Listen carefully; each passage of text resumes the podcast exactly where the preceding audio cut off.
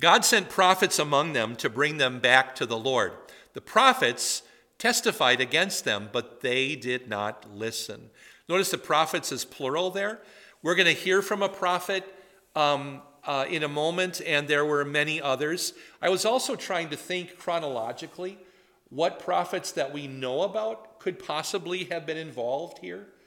Um, this is the 800s BC. So we are prior to the time of Isaiah. We're getting close, but not, not Isaiah yet, not quite Hosea yet, not quite Micah yet. Those three are contemporaries. That's going to be, they're about a generation away from them.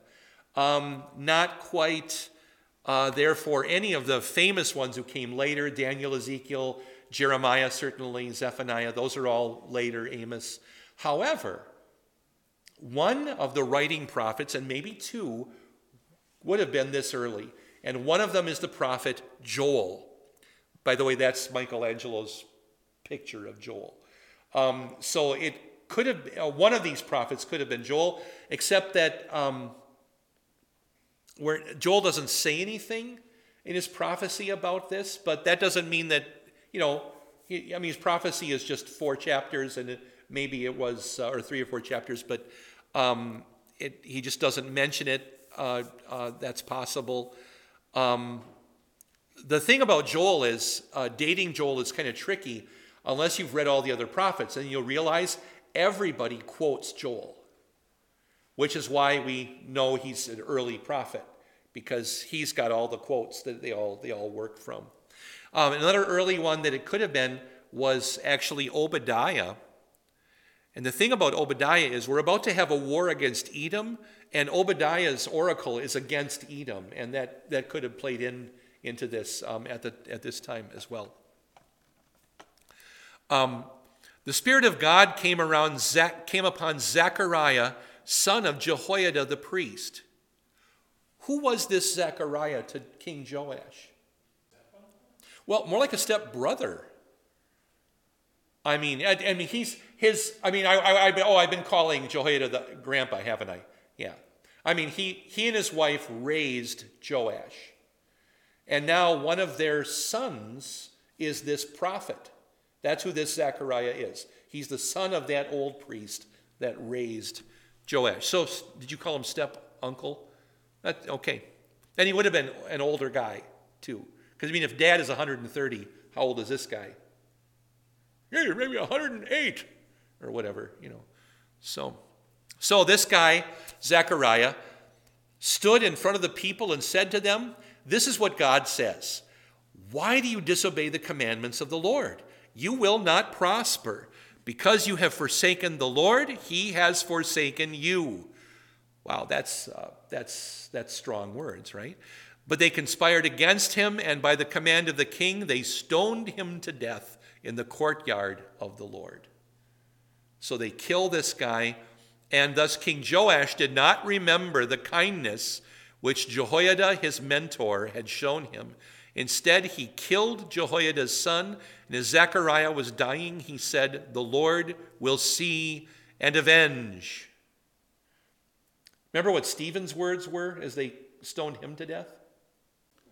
Don't hold it against them. Yeah, it's basically, Father, forgive them, just as Jesus did. But uh, uh, giving Zechariah the benefit of the doubt, he hadn't read Acts um, or the Gospels, and he's you know, and also he needs to preach a warning here.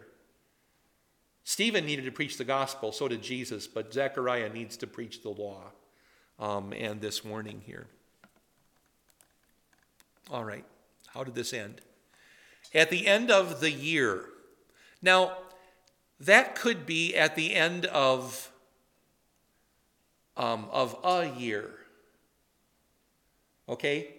I, I, I'm taking it as if that it was the same year that, that all of this happened. The year that after Jehoiada died, that Joash completely falls and, and, and, uh, and then meets his end. He's not going to be killed in battle, it's a different death. But um, it could have been a little bit more than that. But depending on, it, it wasn't much more than that, though. And understand about Jehoiada then, he goes back all the way either to the year after Solomon's son Rehoboam died, or if we have to date him earlier, he could have known Rehoboam. You know, he would have been a little, ba- a little boy, but he, Rehoboam would have been the king. That's how far back this 130 year old man goes. So it's a remarkable lifespan that this guy has. Well, now what happens? At the end of the year, the army of Aram marched out against Joash. They came to Judah and Jerusalem, and they slaughtered all the officials from among the people, and they sent all the spoils to the king of Damascus. So they plunder all that stuff that just got redone and rebuilt and everything. Um, and, and more than that, although the army of Aram had come with only a few men, the Lord delivered a very great army into their hand because Judah had forsaken the Lord, the God of their fathers. So the Arameans carried out judgment against Joash. So remember, I, I think it was just last time, or, or, or a couple of couple chapters ago, we had Israel, or rather Judah, fighting the Edomites and the Ammonites and the Meunites. And, the, and God even said, don't even fight them, just watch. Because and now the, the reverse happens. Now this little tiny army comes, and God says, I don't care how many people you have, you're getting beat. And they got beat. Now, when they withdrew, leaving behind Joash, who was severely wounded, his own officials conspired against him because of the blood of the sons of Jehoiada the priest. Now, here it says the sons of Jehoiada. The one prophet got killed, right? But we also heard what happened to the other ones in the previous text. They were murdered by the Arameans who came down. So, inviting this war against them, the rest of Jehoiada's family died. They were obviously officials of the king in some way. So, they violently, violently attacked him on his bed, and he died. They buried him in the city of David, but they did not bury him in the tombs of the kings. Anybody recognize that scary image of corpses in bags with lime thrown over the top of them? It's a very funny movie, actually. This is Amadeus. This is the burial of Mozart um, in a pauper's grave because he had he died penniless. Um, actually, Mozart has a grave in Vienna, um, or the gravestone. I'm just not sure that he's in there. Um, so, all right. Those who conspired against him were Zabad, son of Shimeath, an Ammonite woman, and Jehozabad, son of Shimrith, a Moabite woman.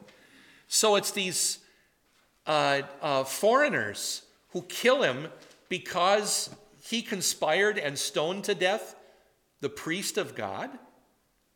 That's really uh, an, an, unusual quirk here, but that's what happened.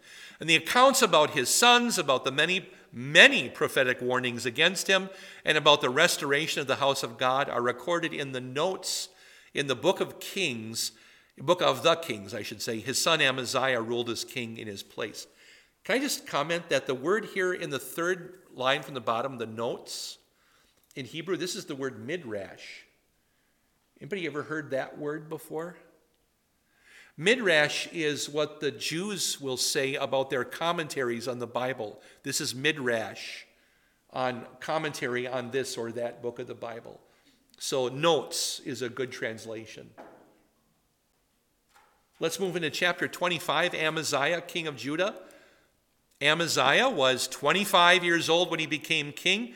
By the way, that means that he was born about the time that Joash was um, 22 reasonable time to have your first child, I suppose?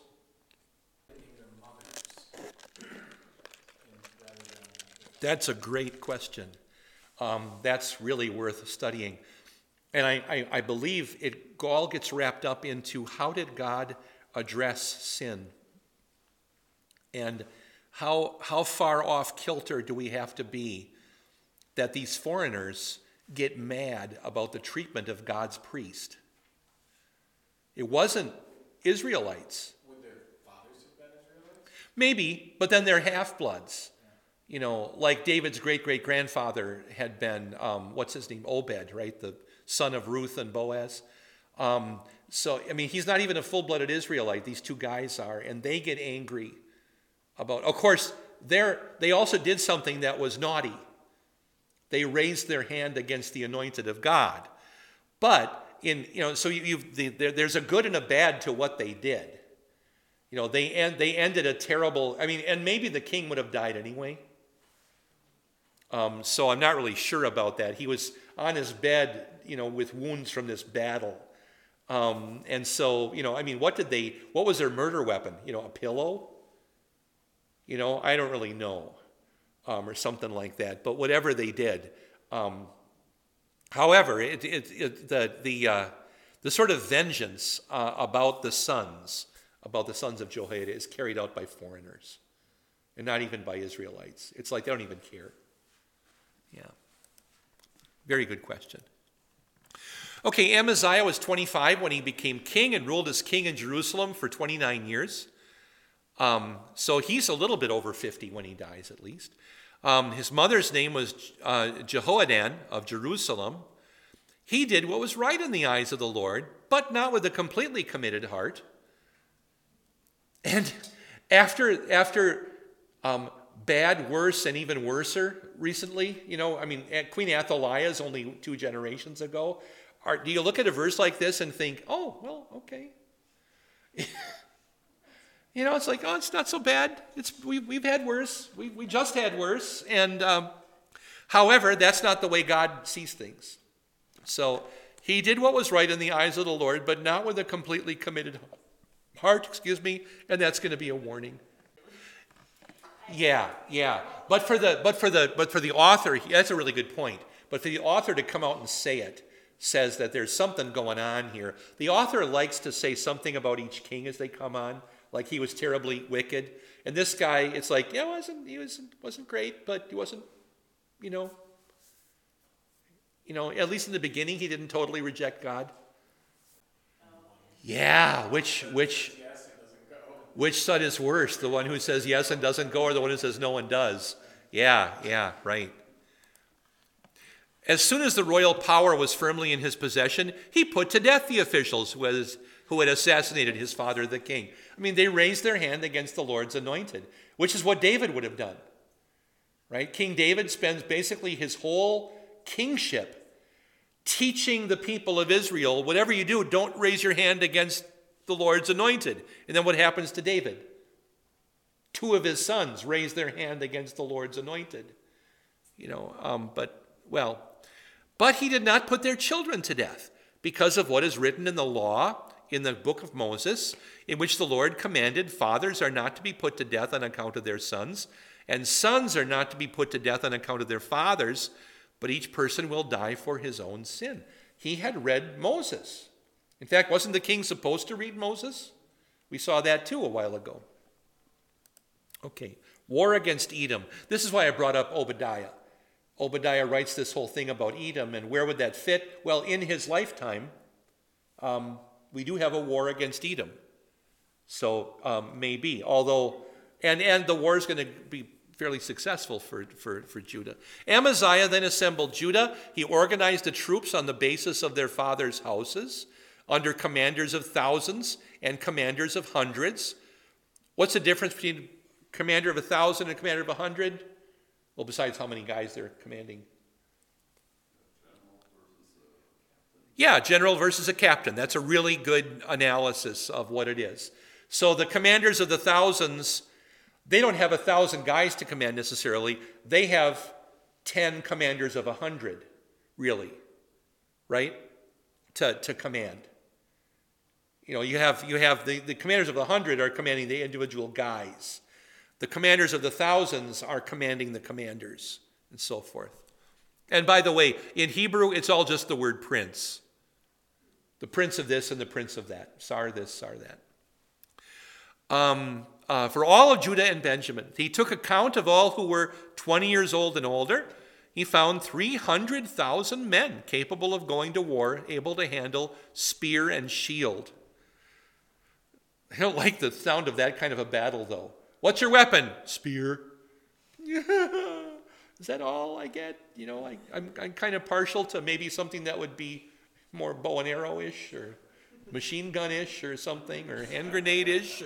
But spear is, spear is close work, but yeah, spear and shield. He also hired 100,000 powerful warriors for 100 talents of silver. 100 talents of silver is about four tons. That's a lot of silver. It's a lot of weight of silver. A man of God came to him saying, O king, maybe that's not how he said it, but that's how I read it. O king, the army of Israel must not go along with you because the Lord is not with Israel. So, all, this is a military campaign. And what are they doing? They're practicing fellowship. Why? Well, they're in a theocracy. So, if he's a wicked man, don't join in his wicked work. That, that applies in a, in, a, in, a, in, a, in a country that is only a theological reign. So, a theocracy like this. So we're, we're applying fellowship here. He is not with any of these descendants of Ephraim. Even if you go and you take action and you are strong for battle, God will defeat you in the face of the enemy because God has power both to help and to defeat. So don't, don't take those guys along with you. Amaziah said to the man of God, Well, what am I to do about the hundred talents I gave to the army of Israel? He's concerned about the cash. And the man of God answered, The Lord is able to give you much more than that. It's a pretty satisfactory answer. By the way, I just thought I would let you know that's four tons right there. That's a lot of silver. So Amaziah dismissed the troops who had come with, to him from Ephraim. They were told to return home, but they were very angry against Judah. They returned to their homes, burning with anger. But Amaziah took courage. He led his troops out to the valley of Salt, that's south of the Dead Sea, uh, where he struck down 10,000 men of Seir. The men of Judah captured 10,000 of them alive. So 20,000 casualties, you would say. They took them to the top of a cliff and threw them down from the top of the cliff, and all of them were dashed to pieces. This is the Valley of Seir. That's an artist drawing from the 1900s. And you can see a lot of cliffs where that would have been possible. So they, maybe they lined them all up at the same time and gave a, a horn signal and they, they all went down together at once. I don't know.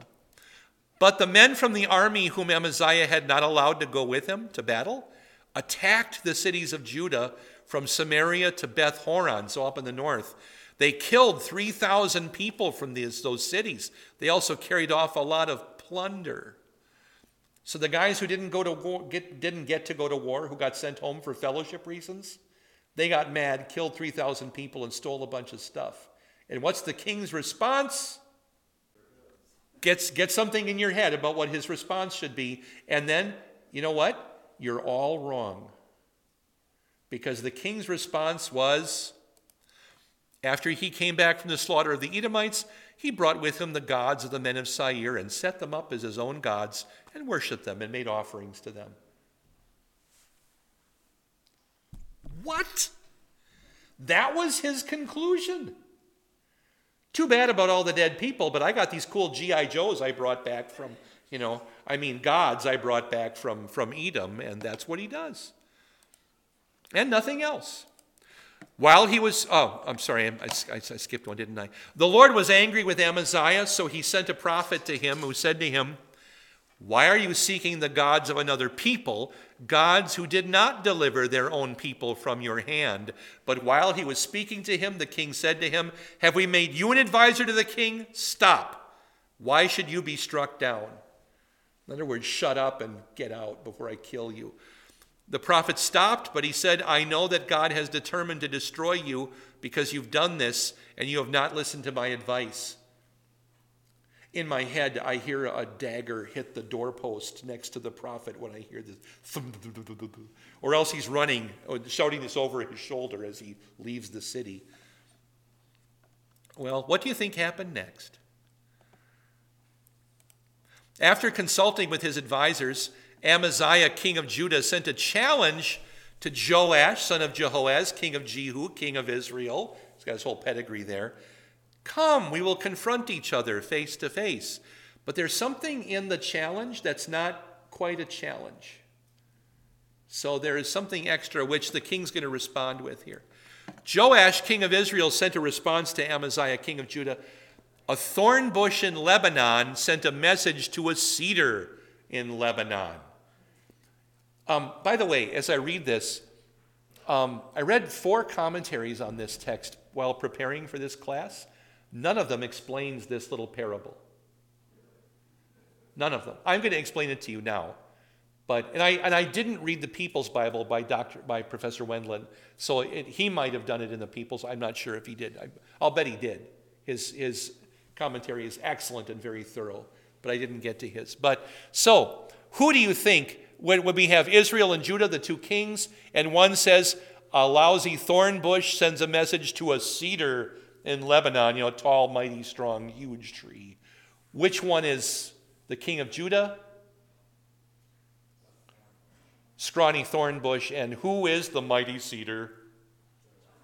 It's Joash, the, uh, no, the, yeah, the, the king of Israel, Joash, the king of Israel. So, but here's the message um, Give your daughter to my son as his wife. So, a little bit extra in that exchange. You know, I want, uh, uh, I want us to have a treaty now. And how do you make a treaty? Easiest way is a marriage. So let's, let's, let's be calm about all this and let's have a marriage. But a wild animal in Lebanon passed by and trampled the thorn bush. So in the little parable here, who would be the, again, who's the thorn bush? Amaziah. And who's the wild animal? Who, who could the wild animal be? Could be God, or could be an enemy, or just anybody else, practically. I mean, who do you have to be to crumple a thorn bush? You know, not much of any. I mean, a donkey can crumple a thorn bush, right? I mean, a bunny rabbit can pretty much crumple a thorn bush. So maybe not much of anybody. So it doesn't make any difference. Any old passerby could, could, could whip you, O king. So, you want my daughter? Um, you're not going to get anything. You're going to get stepped on by somebody. So be careful. You, this is still the message, you have congratulated yourself for striking down Edom, and your heart has given you confidence to boast, but now stay home. Why should you stir up trouble? You will fall, and Judah will fall with you. So, can I put this in football terms? So, you guys, you think you're in the professional league? Okay, you just you just whipped a bunch of 8th graders. But this is the NFL. You know, that's that's kind of what we're getting at here. Amaziah did not listen because this was from God, in order that he might hand them over to Israel because they had sought the gods of Edom. Joash, king of Israel, attacked. So he and Amaziah, king of Judah, confronted each other face to face at Beth Shemesh, which belongs to Judah. Judah was defeated by Israel, and each man fled to his tent. So they all just scram. And at Beth Shemesh, uh, Joash, king of Israel, captured Amaziah, king of Judah, and the son of Joash, son of Amaziah, and brought him to Jerusalem. And Joash broke down 600 feet of the wall of Jerusalem from the Ephraim gate to the corner gate. So Joash takes the king captive, takes him back to his own city, and wrecks the wall. He's going to demand tribute to get, if you want your king back. Joash took all the gold and silver, all the articles that he found with Obed Edom in the house of God and in the treasuries of the king's palace. Remember, I said every time we have the, the, the, the stuff rebuilt, we're going to lose it. He also took Amaziah's sons as hostages and returned to Samaria. A, a question I have here is do you remember who Obed Edom was? This is not our first time with this name. Remember back to the Ark of the Covenant um, being taken by King David to Jerusalem, and they have it on a wagon, and the wagon tips, and that guy Uzzah puts out his hand, and he dies. And then they say, uh, we can't do this. Let's, let's park it here at this guy's house. The guy was Obed Edom. That's this guy. And so I, this translation could be the articles that were that were found with Obed Edom, not that he found with Obed Edom, but read that this Obed Edom, because later on, uh, David brought the ark to Jerusalem and moved this Obed Edom to Jerusalem. He got to be the keeper of the Ark of the Covenant of the tent for the rest of his life. And I think these are the, the treasuries that he gathered. Oh, this guy would be long dead. Yeah, I mean, he 130, he'd be 230 by this time. Um, but, or, well, Solomon's, Sol, uh, uh, yeah, Solomon had, had 40 years um, and, and 30. Rehoboam, 30 years, Solomon, 40. That's 70 more years. That's 200 years ago. However, the things that were that had belonged to him are kind of like Obed Edom's treasury. That special, oh yeah, that, that room there, that's the old treasury of that guy who took care of the ark for all those years. That's, that's how I read this verse. Okay.